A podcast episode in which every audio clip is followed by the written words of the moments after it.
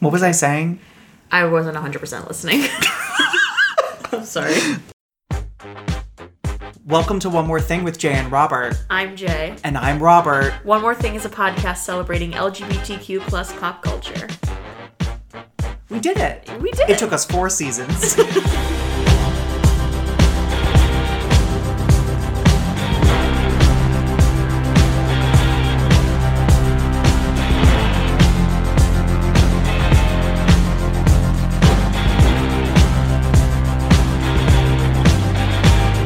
back to One More Thing. that was so like soft rock, like late night radio hour.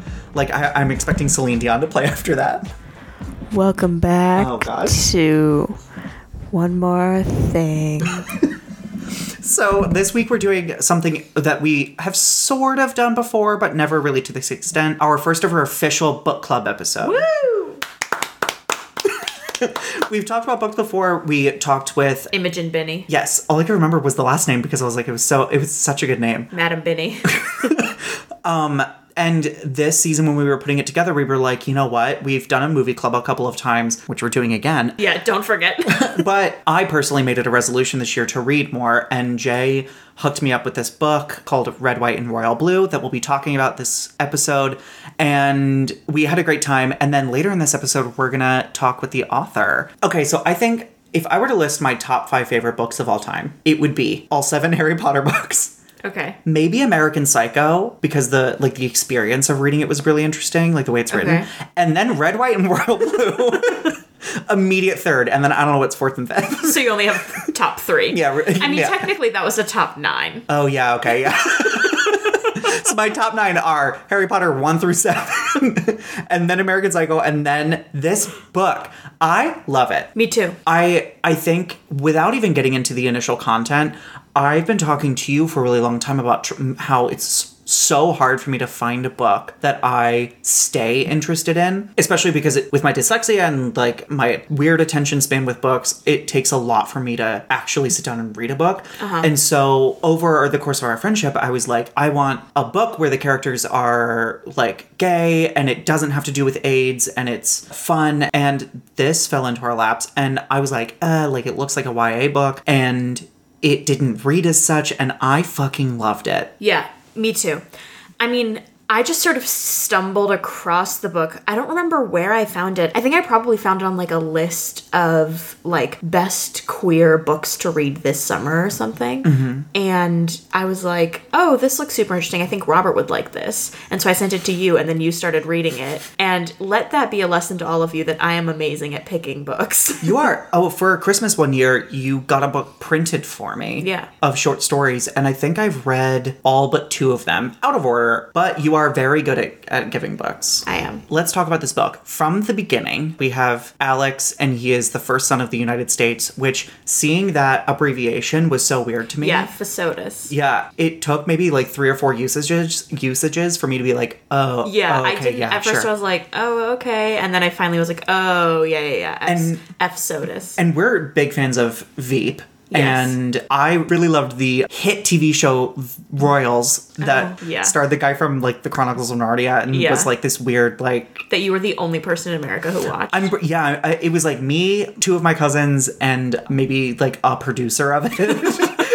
Not even the cast. we're the only four people that ever watched it and you know what I kept it on the air for two seasons so Good for you. so right off the bat when it actually sunk into my body that this was a book about the first son of the united states falling in love with the prince of england i was like this is a kink that i never realized was Yeah. could be a thing that i could partake in besides my own mind and i i don't know i just fucking loved it Yeah, I really try and only read books about queer people because that's like really all that I care about. And so at first I was like, "Oh, okay, like two gay men is going to be like it's going to be good, but it's not going to be like my favorite thing. My favorite thing is like books about lesbians." But then this I was like, "Who cares that they're men?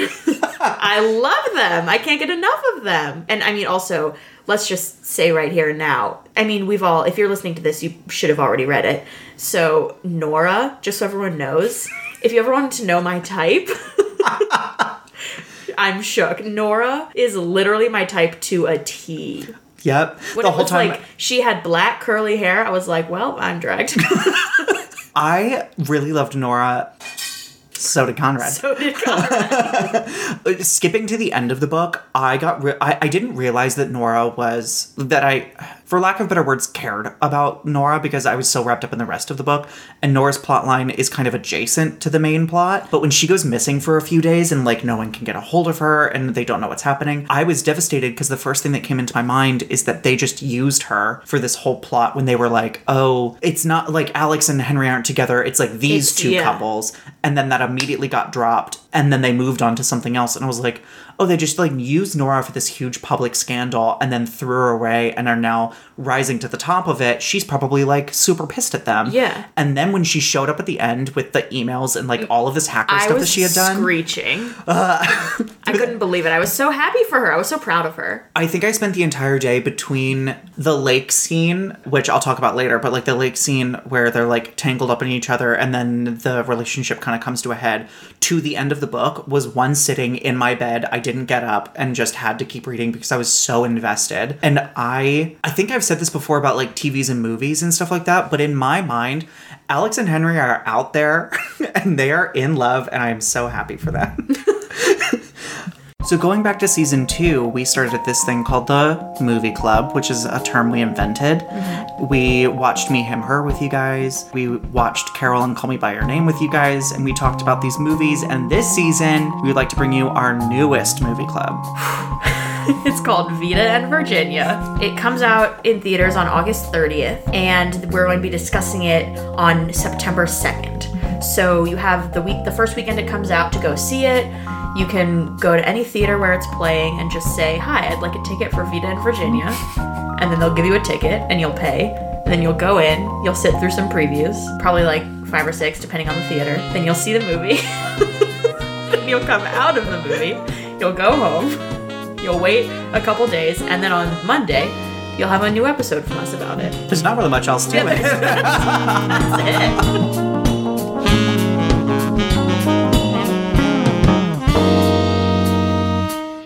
I don't have as much experience with books as you do. Uh, not saying I don't read, but the scale at which Jay reads is monstrous. We're yeah, we're recording right in front of Jay's three bookshelves. Yeah. Uh, bookshelves, a full bookcase and two very long bookshelves. Yeah. And, well, and a whole magazine rack. Is this romance equivalent to anything you've read before? Not saying this is like record breaking or anything, but Well, I actually, this book reminded me a lot of another book I really like called Willa and Hesper. Hmm. Which is about a lesbian couple, and their romance is sort of as epic as this one, but it's only in the first three chapters of the book. And then the rest of it is about them like living their separate lives, and they have no contact with each other. And it's just about how their romance like affected their lives. oh, Yeah. But there but it's sort of the scale of the romance in terms of like and when I say scale, this is Willa and Hesper is not a book about like a romance with the international implications that this one has. like very few books are. But like Willa and Hesper is a book where the romance is like grand and epic and sweeping and like only lasts 8 months but is like the most beautiful love story anyone's ever had. Hmm. And then like ends very suddenly. what breaks them up? Well, I'm not going to tell you because I, I want Oh, everyone to go read it. I was never disappointed with this book. Uh, there were a lot of times, especially in the beginning, I was very before they were necessarily in love. Like when Alex was still like negative, like I hate Henry. Yeah. I was still really interested in it, and I was like, how on earth is this book gonna like come to fruition? And I was never disappointed in it. And also, even though the book kind of covers like first love and coming out and losing your virginity, especially to someone that is not losing their virginity, and Yeah. the decision that Alex makes that he's not gay, he's bisexual, and like all of these things are like huge explosive moments in the book. It never felt like that was the premise. Does that make sense? Yeah. Like I was never like, oh, oh, this is just the Love, Simon of like people that have a lot of money. Where it's just like the whole point of this book is that these two people are gonna come out to their parents. Because even those two moments, I guess minus Henry's, kind of happened very quickly. yeah. And in, I guess also minus Henry's, I guess Alex's happened in such a positive way that the problems weren't, oh, I'm coming out to my like very conservative parent. It was more like I'm coming out and the problem is the situation that I'm in, which oh, getting back to like not disappointing me, I was so wrapped up in it because uh, you and I we can't go through a movie without being like, "Oh, well this will obviously happen next." Yeah. And throughout the entire book, I was like, oh, well, this is clearly what's going to happen next, but maybe not, because that's not the problem. The Right. problem is these two characters are so specific, and their trajectory has been laid out for them generations and generations before them. And that kept me going every chapter, which I thought was crazy interesting. Yeah, and I liked that there was like sort of Alex's coming out was on one side and then Henry's coming out was on the other side, where Alex coming out was just sort of like everyone being like, "Yep, we like we know," or like "We love you anyway," you know, not "We love you anyway," but like "We still love you." Yeah. we love you even in spite of that. Um, but like everyone was very accepting of him. And then Henry had the sort of opposite, like everyone was like, no, this can't happen, fuck you. And even at the end, Philip and the Queen were both still kind of like, no. Mm-hmm. I liked that that was there because it was realistic. It wasn't like everyone is great and everyone is happy and everything is like everyone gets to come out and it's easy for everyone and great. It's the perfect world. Yeah. And so I liked that there was still like tension there. something that we haven't talked about yet was the when I was trying to explain to friends of mine that I was reading this book, I was like, "Oh, like I'm really wrapped up in this book right now." And to a lot of people they were like, "Oh, sure, he'll probably put it down soon." And I was like, "No, no, no, this book is about the f- first son of the United States falling in love with the Prince of England." Everybody's re- for initial reaction was like, "What?" And I was like, "No, you have to understand like he lives in what what Obama kid's room is Alex's room?" Malia. I Yes. And Trump doesn't exist and like the royal family is still the royal family and they're like of Wales but it's like not them and if this isn't an indication that I need to start the crown pro- podcast Okay. I don't know what is Okay. when I was explaining it to people, and I was like, oh, and it's this alternate universe where Trump doesn't exist and the royal family is different and all of these things, I was trying to envision what those people looked like in my mind because their uh, movie isn't out yet. And when the Queen of England comes in and you, you finally meet the Queen and Catherine and Philip. Um, and kind of that whole part of the royal family, especially when so much of the book is with the White House family, Uh, the when the queen sat down and it was like she has like a sharp gray bob and she has tea that she made while everybody sat at the table and stuff. All I could think about was, did you see the Giver movie? Yes. Uh, Meryl Streep, with Yeah, that like Streep long, like sharp. It's almost it's like a long bob. It's like a lob. Is that what that's called? It's a lob. I was like, oh, that's the Queen of England. Meryl Streep is the Queen of England. Producers of the Red White Royal Blue movie cast Meryl Streep at, in The Giver as the Queen of Meryl England, Streep please. in her giver wig. Or just like Nicole Kidman. No, Nicole Kidman does love the wig. Nicole Kidman in her lion wig. Whoa. then you should know better than anyone. You have seen children starve. You've seen people stand on each other's necks just for the view. You know what it feels like when men blow each other up Yes, over a simple line I in the do. sand. I do. But And if you- yet, and yet, you and Jonas want to open that door again. Bring all that back. if you could only see the possibility of Why? love. Oh my god, something we haven't mentioned this entire time is the like crazy romance between the bodyguards. Yeah. I was like, this feels like very the parent trap, where it's like the the people that you don't even realize are a part of the story suddenly come Then in. eventually are together. Yeah. Yeah, the fact that they're engaged at the end, I was like, I need a story about them. I need Yeah. a story about I need an expanded cinematic universe here. Can you imagine? I want not even a trilogy, just like a full series of books based on different characters. I love this book and I hope that you guys did too. So when we come back from this little break, we will be what? L I L apostrophe yeah, break. Lil Break, my rap name. Um, from this Lil Break, we will have with us Casey McQuiston, who wrote the book. Can you believe it? Our new best friend. Uh, yeah, our new best friend. She's super cool. I think you guys will really like her because we really liked her. yeah. As the podcast has grown, I keep thinking back to when we first made the podcast, and I remember like taping your comforter up to the window with tape so that the sound didn't bounce off the wall. And our Patreon subscribers, who we've kind of welcomed into the One More Thing family over the years, have been so helpful to the season two that we did and the season three. And postcast. Yeah, and have really helped us grow. And I just wanted to say thank you. And if you're listening to this and you are not a Patreon subscriber, I would like you to consider maybe becoming one. it would be really great if every listener donated $1 because you know what that would do? We get a bunch of dollars. And, oh, by the way, we also have a PayPal now. Oh, right. So if you want to make a one-time donation, I literally just remembered this as we're recording this ad. If you want to make a one-time donation, which would be so incredibly kind, you can go to paypal.com and just PayPal us at one more thing. So we're here with Casey McQuiston, the author of Red, White, and Royal Blue. Hi. Just to start things off, I love this book. Yeah, so do I. Hey. Oh my god, thank you so much. I'm so glad that you love it. I'm a really slow reader. It takes me a really long time to read essentially anything. And I booked it through this book because I was on the edge of my fucking seat the entire time.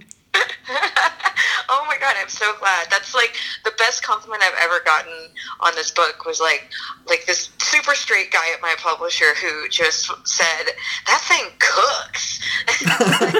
that's that's what I love. I love when people fly through it. In the back of the book, I like Yeah. when I say that I read every word of this book, I mean like I got to the acknowledgments and was like, I'm not done. Like I have to keep going. Yeah, I read the acknowledgments also, and I was like, it's just as good as the book. Thank you. so in it, you talk about how the idea for the book came to you off of an I-10 off ramp in 2016. What was that first idea for the book? Like, what was the original concept? Yeah, so I was, uh, let's see, yeah, it was early 2016. It was April. It was like April 13th, I want to say. And um, I was driving to work. Um, at the time, I was working at a magazine back home in Louisiana. And I was just like thinking about these books that I've been reading lately, which one of which was The Royal We uh, by the Fug Girls.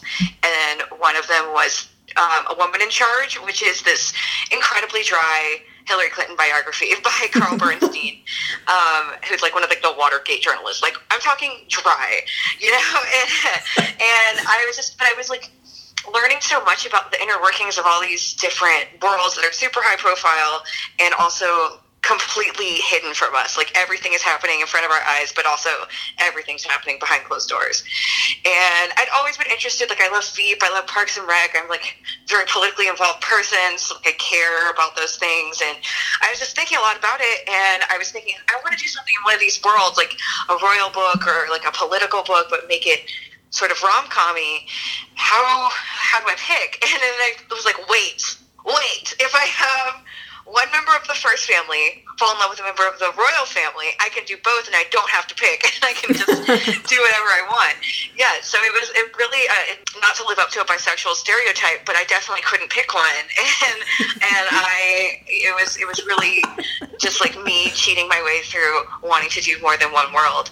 Um, and I knew I wanted to be queer from day one, and it just kind of like unveiled itself to me from there. So then you also talk about in the acknowledgments.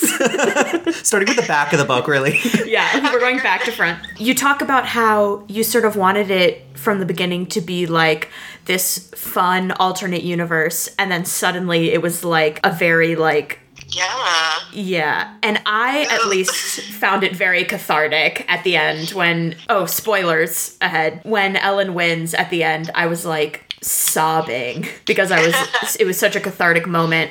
So, what changes did you have to make to take it from like fun to sort of like sentiment not sentimental, that's not the right word. What word am I looking for, Robert? I mean, cathartic is kind of the Yeah. like, uh, and it was it was weird because it also wasn't not fun. Like I wasn't like, oh, I'm reading something that is meant for a specific pers- purpose, which is to make me feel better. Yeah. It almost was happening without my knowledge. Yeah. Yeah, well, you know, it was. I think that like when I started when I started working on it, picturing like what I thought like the world that it would it, like the world that would be reading the book what i thought at the time was going to be you know like we're all we're under our first female president and it's like doesn't feel that different from where we were in 2012 when we had just elected obama where it's like there's things that are fucked up but like there's an underlying sense of hope that you know everything's going to work out. And uh, and then the election happened and it was like oh wait turns out nothing's going to be okay right now.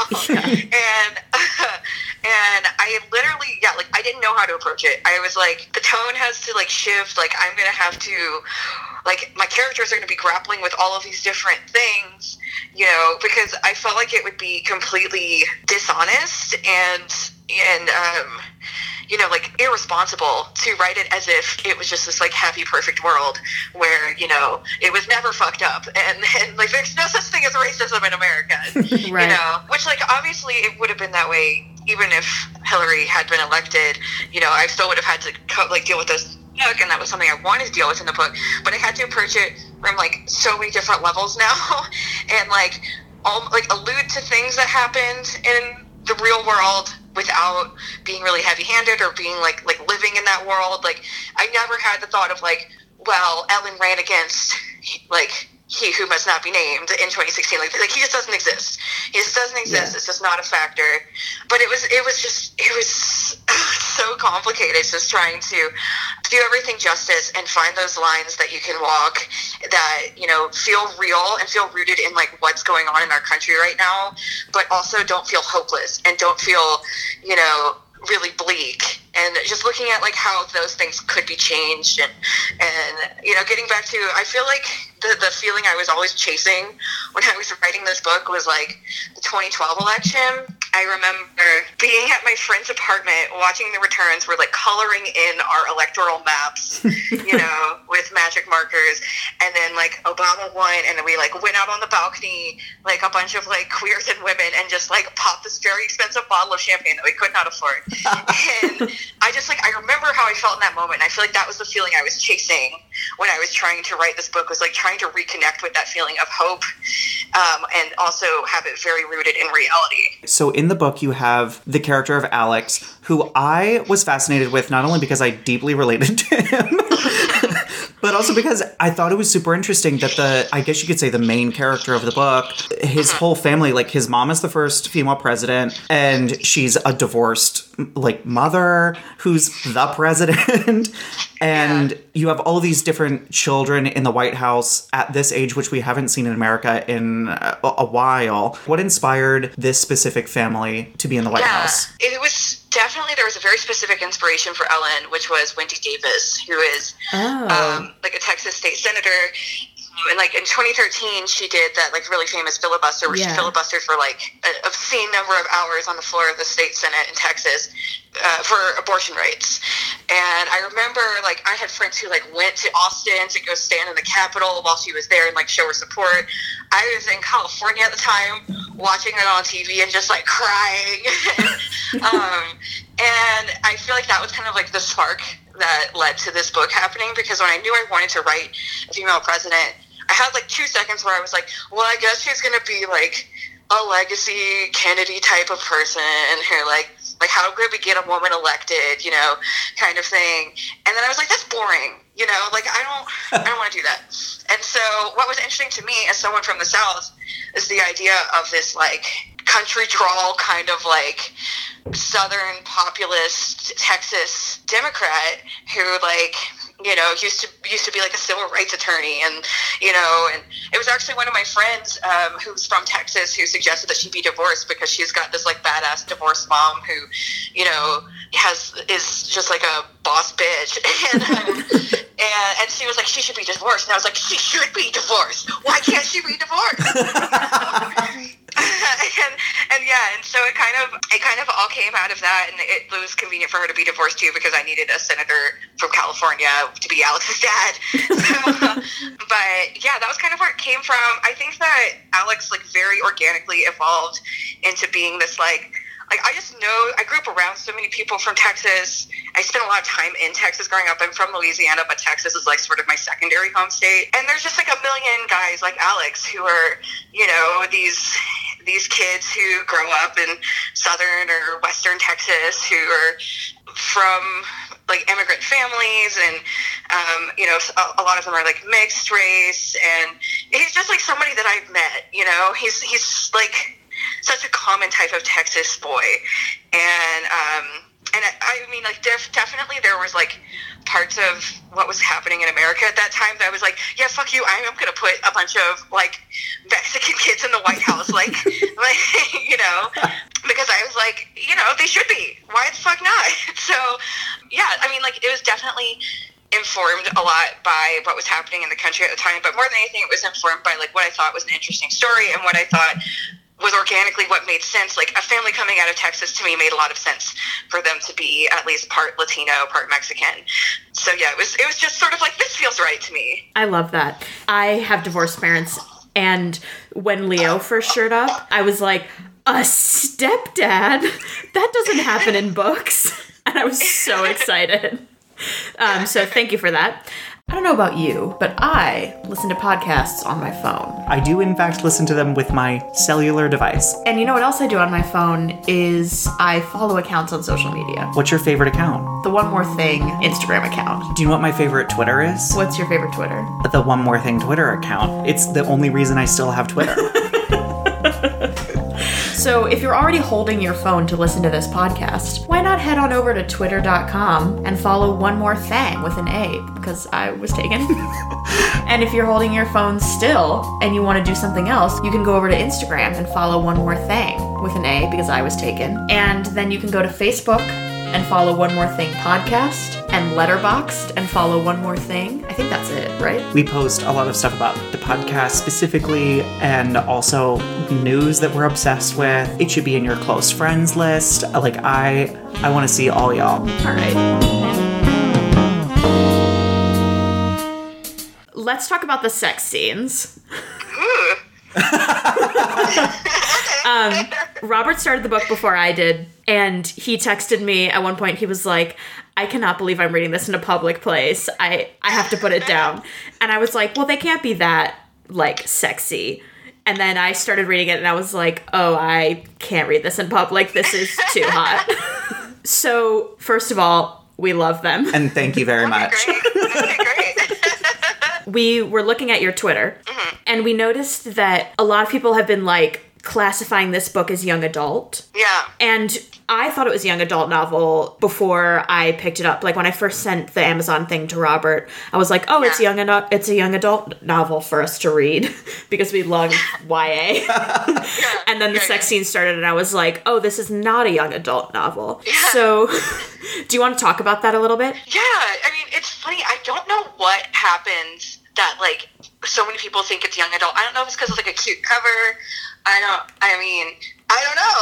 I think I do have like like a lot of my friends are young adult authors, so maybe like people come across my book via them, and then they're like, oh, this must also be young adult.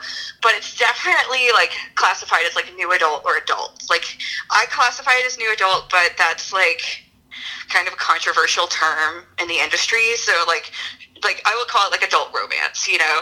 Um, and it's not that like I I mean these these characters are like ranging from like 21 to 26 over the course of the book. And you know, to me that's like very like new adult. That's why like I you know I, I prefer to call it new adult because that's like that age bracket. But you know, it's not to say I don't think teens should read it. Like I had so many I met so many teen readers when I was on tour, and they were all amazing, and they all like made me want to cry, and like came with their parents, and that really made me want to cry. and You know, I would have read this book at 16. I was reading way worse at 16. I was definitely like sneaking my sister's Janet Evanovich like pulp novels out of her room when I was like 12 you know? So maybe that explains why this book is this way. But, but um you know i always want to be upfront about what like your expectations should be going into this book because there are sex scenes. And like i would never want someone to be like i want to get this for my like 13 year old daughter because i think this is appropriate. And then and then like you know finding out after the fact and then sending me like an angry email like why would you corrupt my child so i've said this on twitter i was like people fuck like that's just life? I think I said like I, I, I tweeted about this and I like at the end of the tweet said like people fuck Karen and somebody was like, "You need to put that on a tote bag immediately." but you know, like for me, like I, I felt like it was important to include sex scenes on the page because I wanted this to read like any other like adult rom com that's on the shelf right now, where you know that's part of the book. And I felt like it would, if I didn't put that on the page, it would be like saying it was somehow less fit to print than all of these straight romances with sex on the page. And I, I really resent and like bristle against the implication that like queer sex is any dirtier than any like kind of straight sex, you know? Because it's not. It's just like it's all undignified. Like let's be honest. like, yeah, that was it was important to me. I like the sex scenes, and when I they're not even that explicit. What I think like people think is really sexy about them is that they're very emotional. Yeah. And it's like very like it's not like you're not getting like lost in all these mechanics, which can sometimes happen in sex scenes in books where it's like it's like right foot blue, red foot orange, you know. You know? it's it's more like it's all like about how they feel in that moment and like emotional physical connection, which I think is like way sexier you know? And i think that's why people are like oh my god i've like like these sex scenes are so steamy. I'm like they are but they aren't you know? Like I, I think it's so it's i'm i'm proud of them because i feel like they get people feeling some feelings on more than just like a i wrote porn level you know? I was feeling feelings through this entire book. Like I have to commend you because I through it was uh, I don't think I've ever wanted a literary couple together more than when I was reading this. And even that scene when they're in the lake and it kind of comes to their attention that this is fun and all but like it might not actually work out. And all of that came in. I had to stop reading. I was devastated, and I was like, I don't want to read a book where they're not together. And Yeah. then uh, when the chapter, I think after that ended, and it was like that, and that was the last message he sent. I was, I text Jay in like a panic and was like, I can't read this. and then even we were just talking about how um, Ellen winning the election in the end. I was on the edge of my seat because I was like, I can see a world where she loses and their relationship is the only thing that works. But I want a world where she wins and everybody kind of gets what they want. Yeah. And then this kind of leads me to my to my like very selfish question that I just have about one of the characters is is um everything kind of wraps up and is great except I have a question about June and her ex-boyfriend. oh okay Like, what happened? Do you think that she ever goes back to him? Because they, she, the boyfriend is brought up a couple of times that it just like will not work out because of their chosen paths. And I, I thought it was interesting that that's the only thing that at the end of the book didn't like wrap up for me. And I have questions, Casey. yeah. Okay, so that's a great question. Um, I don't know how much I can answer about it um, because, like, I feel like there are some threads that are I very intentionally left open so that they could be potentially revisited in other ways in the future. Don't do this to me. Oh my god. Um, so, so, um, I think, well, what's, what, like, what I love about that, like, plot line with June and her ex and, like, her dad in California is, like, I, I struggled with June. It was, she was really hard to crack as a character. I didn't know who she was for a while. And I felt like she kept getting lost in the book. And then I figured out that, like, who she was was, like, somebody who had sacrificed this, like, life that she wanted to have so that she could, like, be in DC and, like, look after her family you know and so like that's kind of what that guy represents for her is like you know she met him in college and it was like i'm dating as the first daughter like very you know chasing liberty type of thing at college like hiding from secret service agents meeting this guy falling in love with this guy and then like can't be with him because of my family you know? Um and so, if I were to, let's do this, hypothetically, if I were to get a chance to, to, um, to explore June and like her story more, there's like a lot that I would, there's like a lot with that guy, and there's a lot with like, with like Pez and Nora too. That's like, Agreed. I need more Nora. Yeah, and so it, I think that there's like a lot uh, worth visiting with June, and um, yeah, I don't think that that's impossible to say that that could be something in the future that I would do. Wow. Well, speaking of that, we wanted to talk about your next book, Yeah, which is about two girls falling in love. yes, it is. And time? Can you explain? Yeah. okay, so I'm going to tell you um, sort of like the way, like the elevator pitch of it, which is like, have you ever seen the movie Kate and Leopold? No. No. Okay. Okay. So Cliff Notes on Kate and Leopold. It's like a late '90s, early 2000s rom com. One of my favorites growing up. Um, not that great of a movie, but that's beside the point.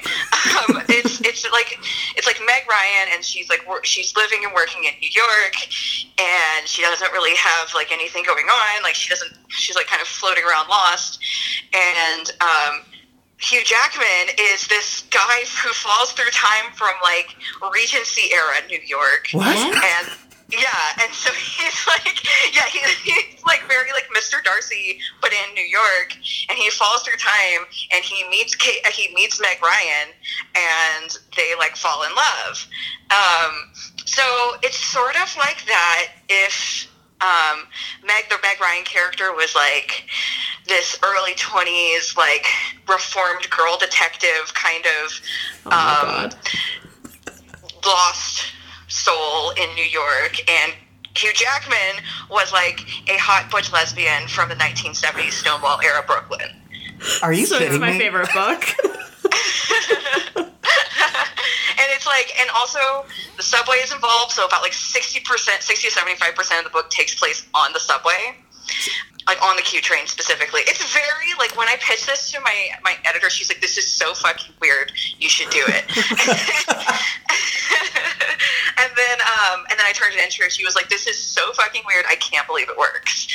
And um so that's kind of the book. And it's like it's also it's very like she's got all these like ragtag band of misfit roommates and like her neighbor's a drag queen. And so like there's they go to there's like some drag shows involved like and she works at like a shitty um, pancake diner that's about to be gentrified and they're trying to save the diner. And it's it's all very like it's very new york. It's very like contemporary but then it's also about like stonewall era new york. And like what like those community what like queer communities in stonewall era have to offer queer communities in contemporary era era and vice versa so it's really fun i know it sounds weird It It sounds amazing. yeah. yeah, it's a good time. I really love it. I'm working on revisions right now. Um, I can't really say yet, like when it'll be out. Um, but yeah, that's that's what I'm working on. In 1876, Leopold, Duke of Albany, was a bachelor Take a wife. with few prospects. In 2001, I still don't have the data. I can't do analysis unless you give me numbers. Kate McKay has a successful career You're a rarity among women, Kate. You're like a man. and no life. About halfway through the book, I was like, "Fuck, I need this to be a movie." And then when I finished it, uh, you were doing a Q and A on your Insta story, and someone asked, and you were like, "Oh, I guess people don't know. Like, it was picked up by Amazon and Berlanti Productions." And it, w- it happened before the book was released. Is there anything you can tell us about your idea or plan or whatever for this movie adaptation? Yeah, so um, yeah, it was crazy. Like this was like uh, like March and April ish was like when the deal happened, and it was very like like I had a Hollywood agent, and it was like this might happen one day, and then it was like I'm calling you right now because this producer wants to talk to you, and then it's like okay, now it's five producers, and then it was just like it was like three weeks of my life that were completely batshit crazy. Like um, it's just like Hollywood people just like move in different ways, and so it was like very fast, like bam, bam, bam, like this is happening. It's nothing like publishing. Um, and so I optioned it. Uh, yes, so it was it's Berlanti Productions and Amazon Studios, and um, I was actually just in LA for an event at the Ripped Bodice, and I got to sit down with all of those guys and just kind of talk about what we want to do with it. And um, I'm so excited about what we're going to do with it. Like everyone who's working on this project are people that I chose to work with because I can tell like how genuinely and passionately they care about what this story represents and like what it can be and you know they're all super committed to preserving you know the, the diversity on the page like my biggest fear was i would give it to someone and they would like make alex white or something and um and so like that was something that was discussed before i made any decisions and and it's just like I'm so excited. We're going to have like, you know, queer people involved in the creative side on every level.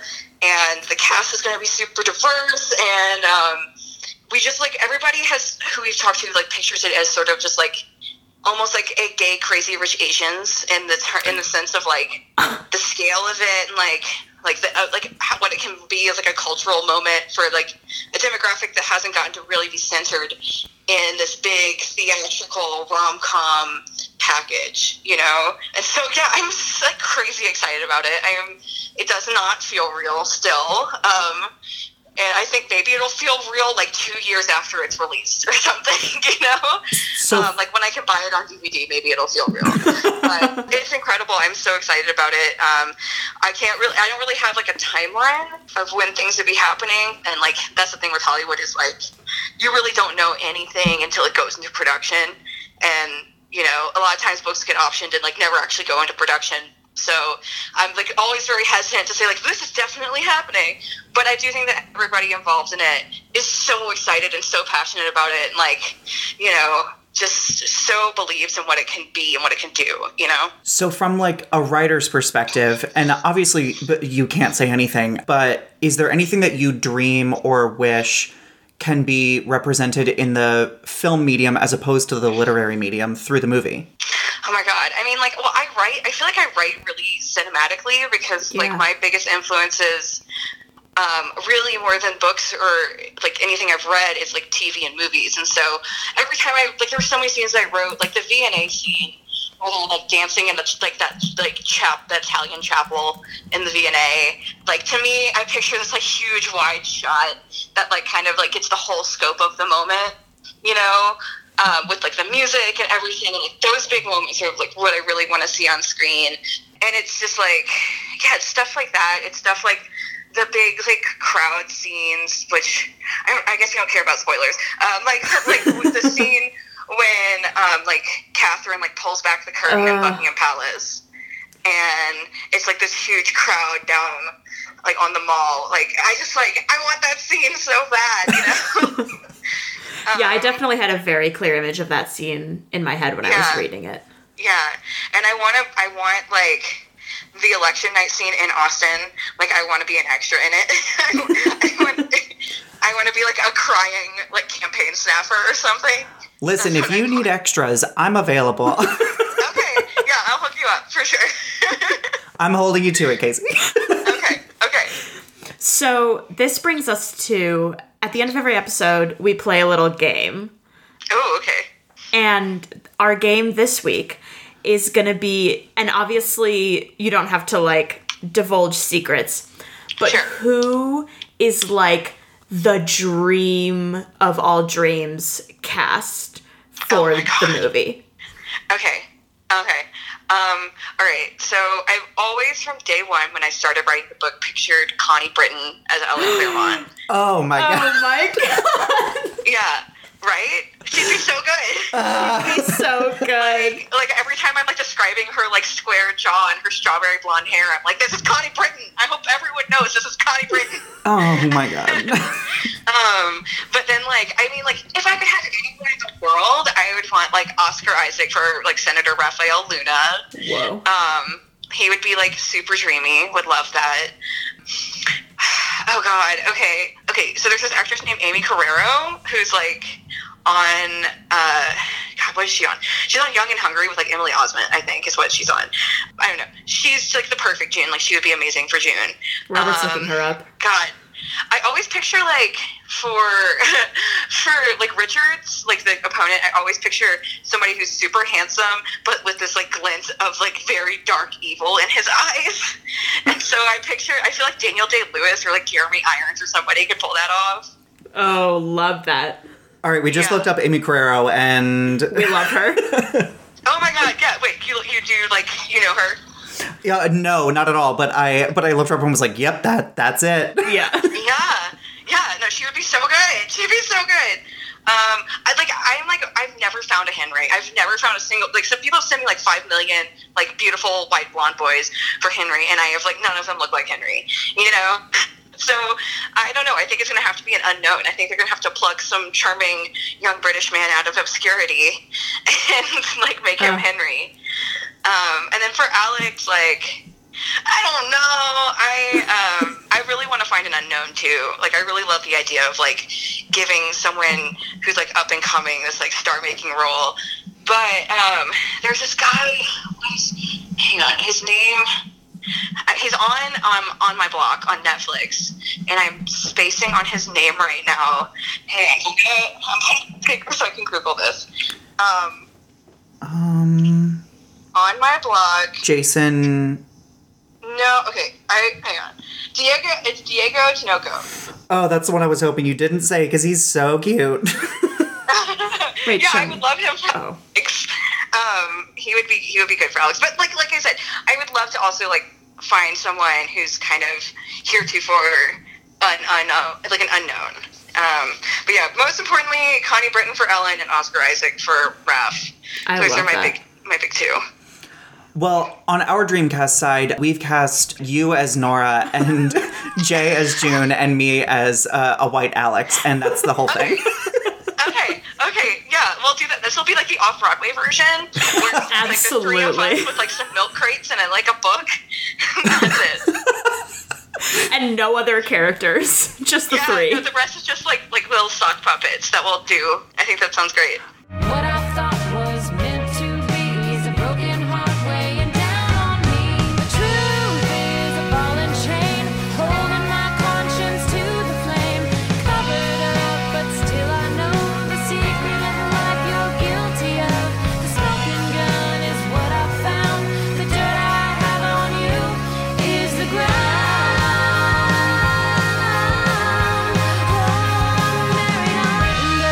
So I don't want to keep you too long, but if you are ever in New York, hit us up. I owe you so many drinks for this book. Oh my god! Well, let me tell you something. I'm moving to New York next year, so what? yeah, so we're gonna be best friends. yeah, it's gonna be amazing. I am uh, probably like somewhere in like the January March range. I so I will hit you up. Yeah, you already have two friends that. here. You have to buy my drinks all night. You just said it. Yeah, I it is it is on record that this will happen. on. And th- Yeah. that this is going to happen and that I am going to be an extra in this movie. It's done. Okay, great. All right, that seems like a fair trade. You buy me drinks all night, and you can be an extra in the movie. there we go. Perfect. oh my god! Well, thank you guys so much for thinking of me and having me on. This was a blast. You guys are amazing. Yeah, thanks for talking with us. Uh, we will see you in January. yeah. Yeah, I will let you know when I'm in town. yeah, totally.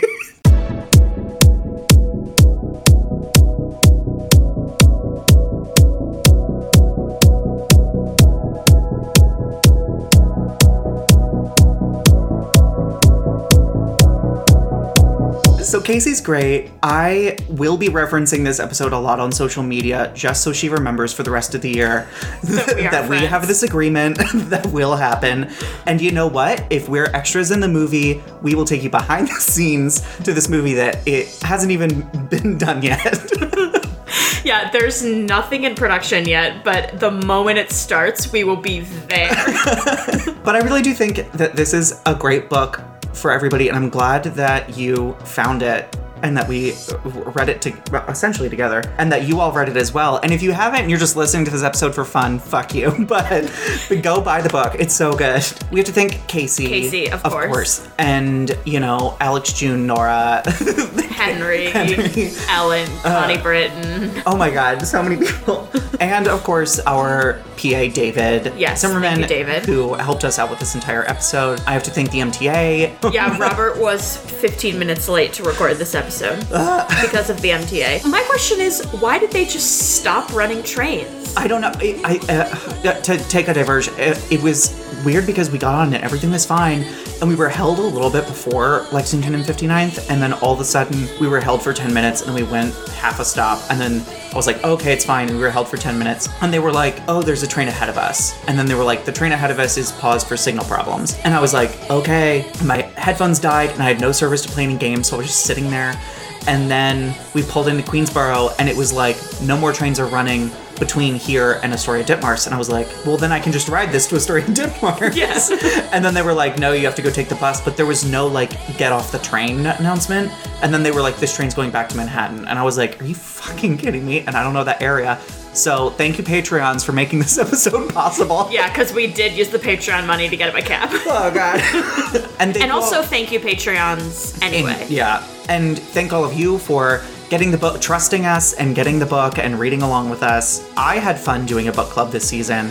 And you know, if Casey's second book comes out fast enough, it looks like Casey's gonna be just the only book club books for the rest of this podcast. This is a great time to mention we have our movie club still coming up. Keep a lookout for that movie, which is mentioned in the book. Yeah. Well, the movie's not. The movie's not. But I I had never heard of those two women. Well, I have, but like not in a romantic way.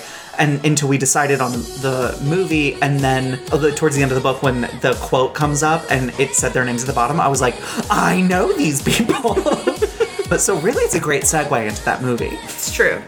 Please go see Vita and Virginia to get ready. And we will see you then. Yeah. Bye. Bye.